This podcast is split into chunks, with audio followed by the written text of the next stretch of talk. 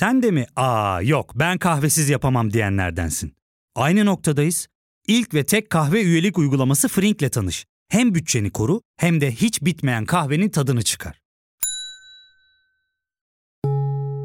Yakınlarından terapinin onlara ne kadar iyi geldiğini dinlesen de kendin için bir şeylere başlamak zor geliyor olabilir. Ya da sevdiklerine yardım etmeye istekliyken kendi ihtiyaçlarını görebilmek.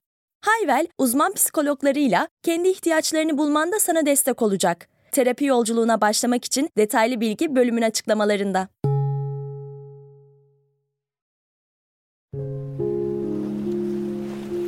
...31 Ağustos 1922 günü...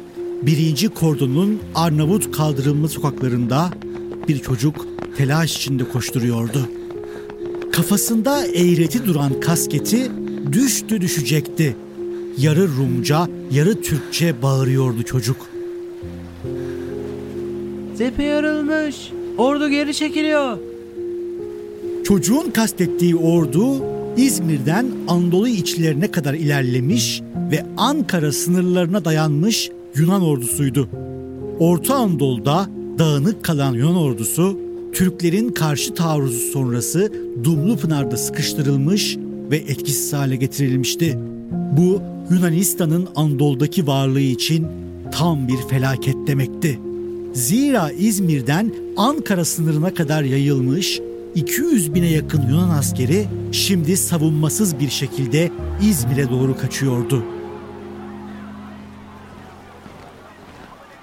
Türk ordusu ise Afyon'dan İzmir'e doğru yürüyüşe geçmişti. O andan itibaren şehirde bir anda roller değişmeye başladı.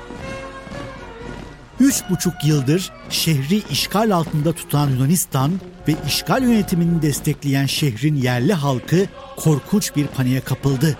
Buna karşılık işgal yönetimine karşı çıkan ve 3 yıldır hırs içinde evlerinde yumruklarını sıkan İzmirlilerse coşkuyla sokağa çıktılar. 8 Eylül günü geldiğinde İzmir'de tek bir Yunan askeri kalmamıştı. Şehirden kaçmaya çalışan insanlar teknelere sığmayarak denize düştüler. İşte meşhur denize dökülme hikayesi de buradan geliyor. 9 Eylül'de Türkiye Büyük Millet Meclisi orduları coşkuyla İzmir'e girdi. Merhaba, ben Ali Yağız Baltacı. Bildiğiniz üzere bu ayın sonunda Türkiye yerel seçimlere gidecek. Bizler de bu ayki bilgisel bölümlerimizde Ankara, İstanbul ve İzmir şehirlerimizin 100 yıllık siyasi kültürel anatomisiyle huzurlarınızda olacağız. Bu serimizin ilk durağı İzmir olacak. Bakalım İzmir'de son 100 yılda neler yaşanmış. Hazırsanız başlayalım. Ege'nin incisinde insan medeniyetinin izlerine 4000 yıl öncesinde dahi rastlanıyor. Yunan mitolojisinde deniz tanrısı Poseidon'un ana vatanı olan İzmir'in yakın tarihteki konumu da oldukça önemli.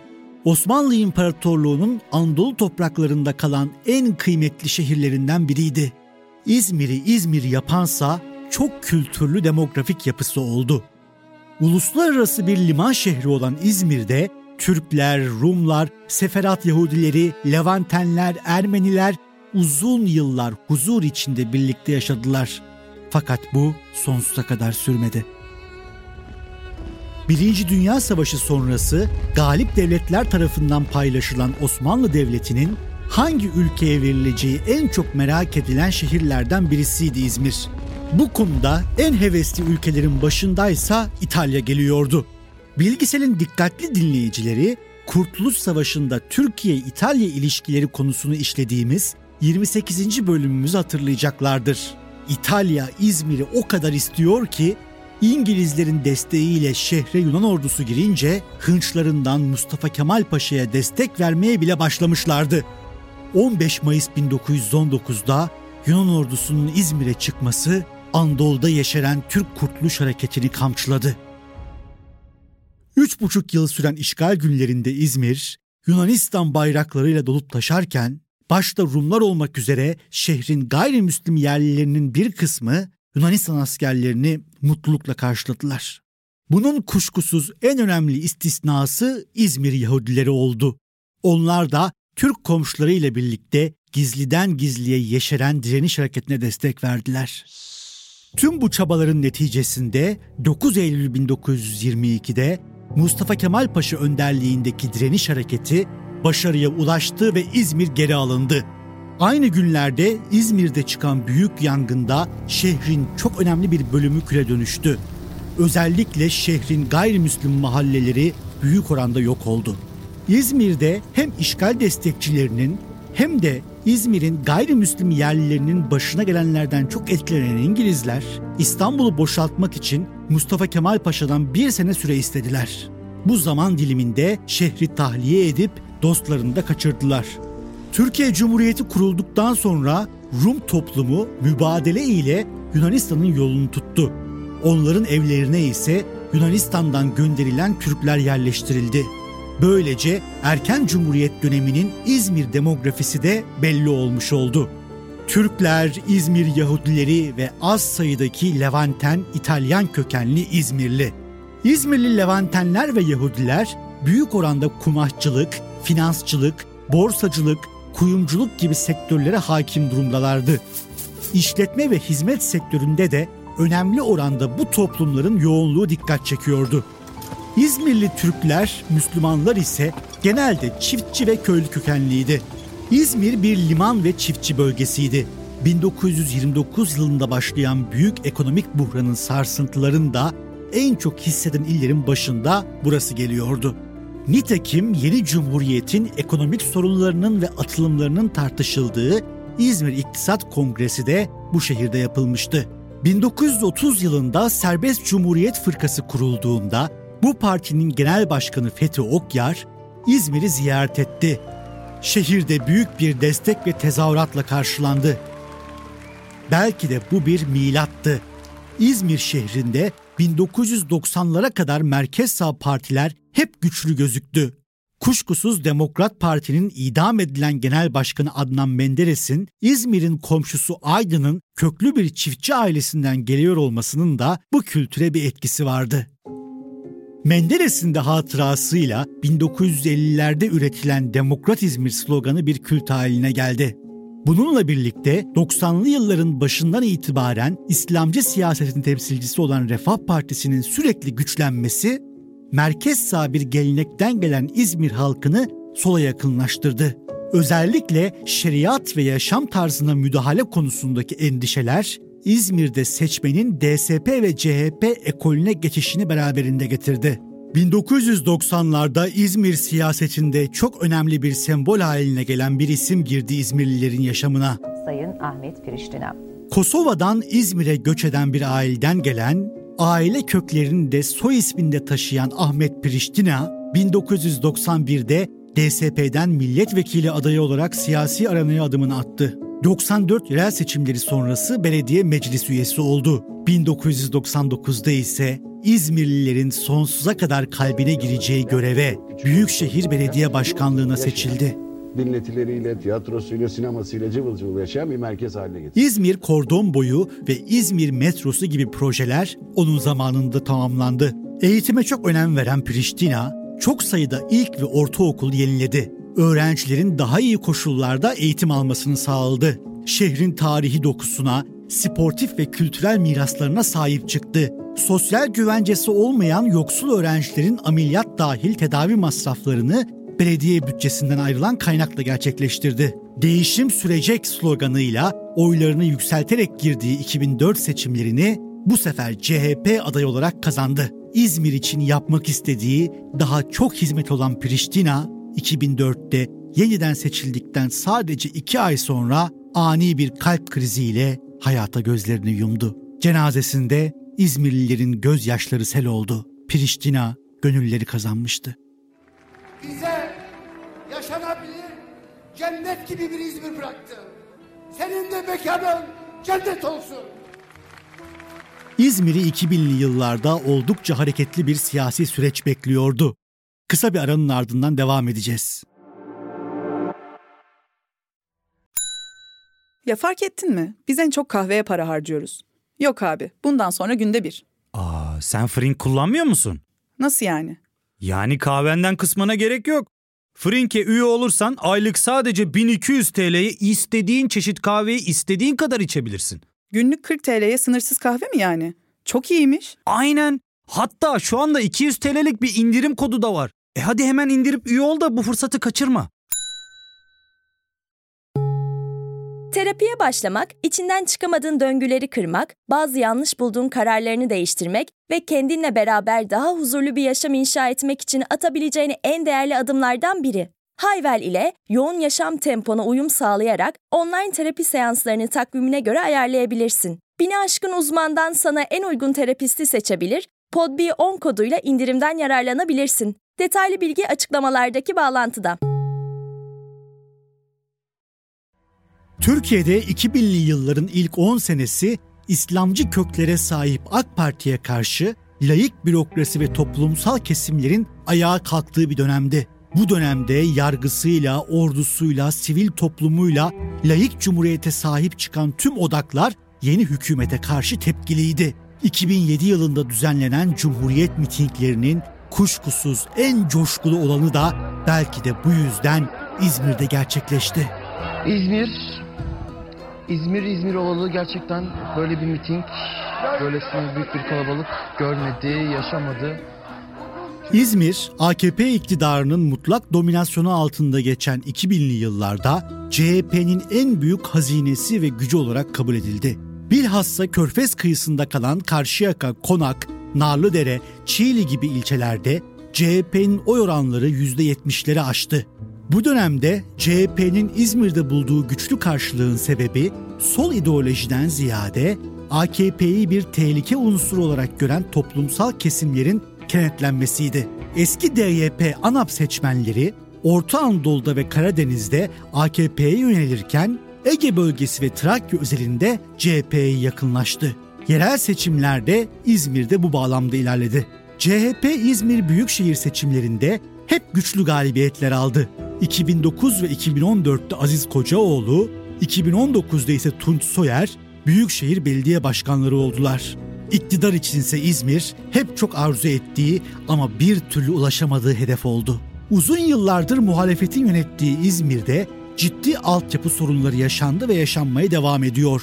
Şehirde CHP'ye oy veren kesimlerin önemli kısmı belediye hizmetlerinden memnun değil. Hatta yine bu kesimin tamamına yakını belediyeyi AKP'nin kazanması durumunda şehrin çok büyük yatırımlar alacağını ve sınıf atlayacağını düşünüyor. Buna karşın yaşam tarzını koruma ve anti AKP refleksi İzmir seçmenini ne olursa olsun CHP saflarında tutmaya devam ediyor. Bunun bilincinde olan iktidar partisi ise İzmir'de hep çok güçlü adaylar çıkarttı.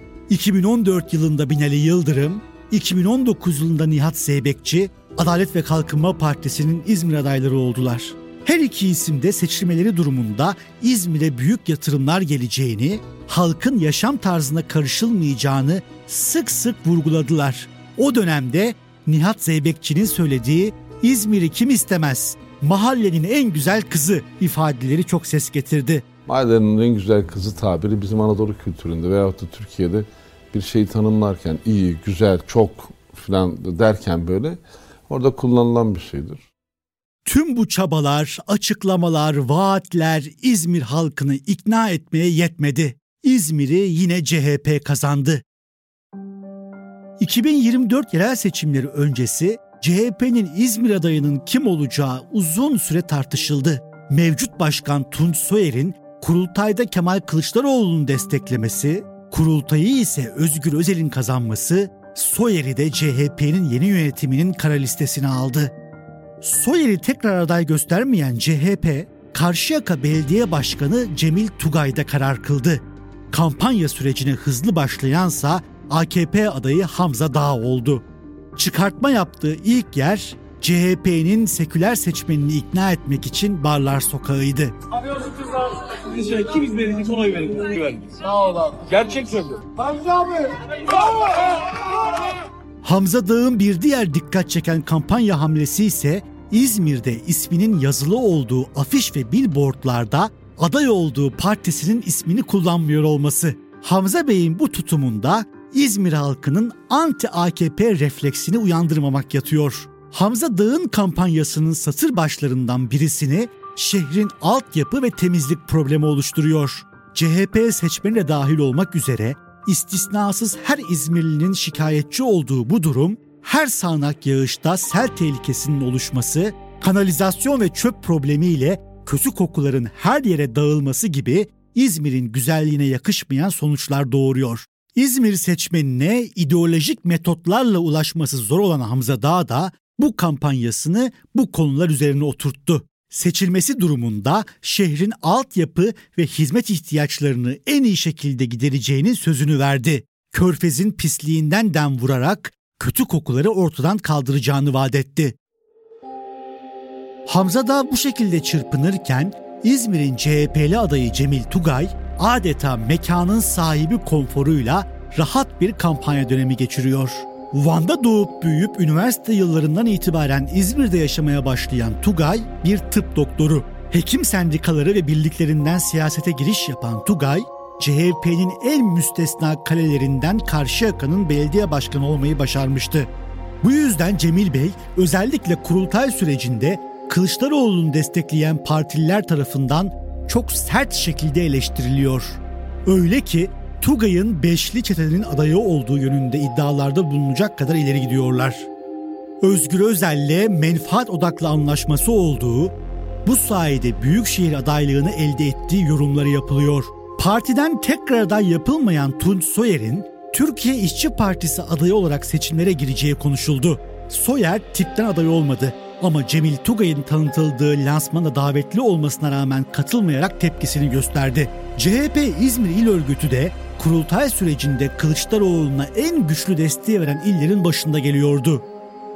Bu desteğin sebebi ise CHP'nin İzmir'de sahip olduğu gücün ellerinden gitmesini istemeyen yerel yöneticilerin tutumu. Neticede CHP Genel Merkezi'nde değişim oldu ve partinin yeni yönetimi İzmir Büyükşehir Belediyesi için farklı bir adayla halkın huzuruna çıkmaya karar verdi. Ve bu süreçte yanımda olan herkese ayrı ayrı çok çok teşekkür ediyorum. Hepsi sağ olsun, var olsunlar.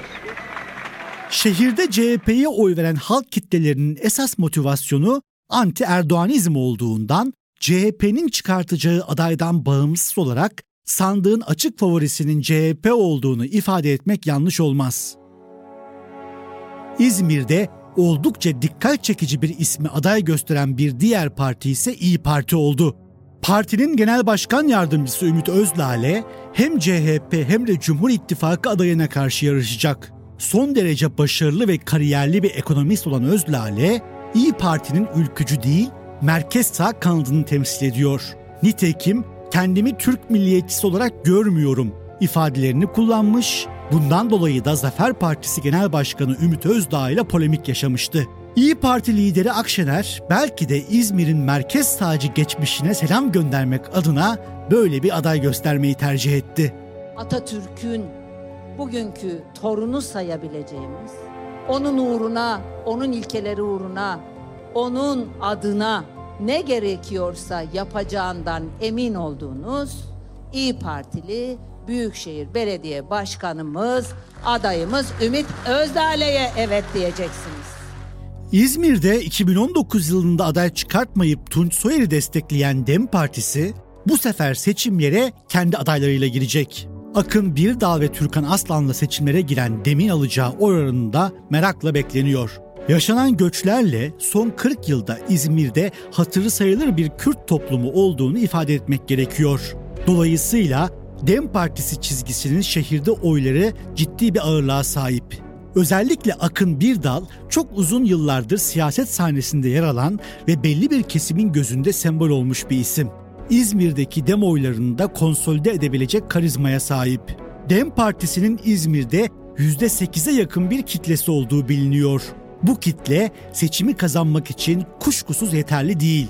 Ancak CHP'nin 2019'da olduğu kadar rahat bir şekilde ipi gözleyemeyeceğini de şimdiden öngörmek mümkün. Bakalım İzmir'de gelenek devam edecek mi?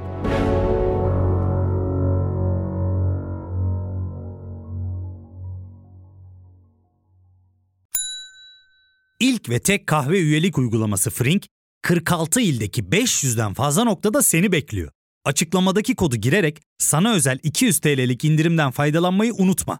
Hadi sen de Frink üyeliğini başlat, kahven hiç bitmesin. Hem bugününe hem yarınına katacaklarıyla terapi yolculuğuna ve daha iyi hissetmeye bugün Hayvel ile başla. Açıklamadaki linkten Hayvel'i indir, ücretsiz tanışma görüşmelerinin ardından bütçene uygun seans paketini seç ve terapi yolculuğuna başla.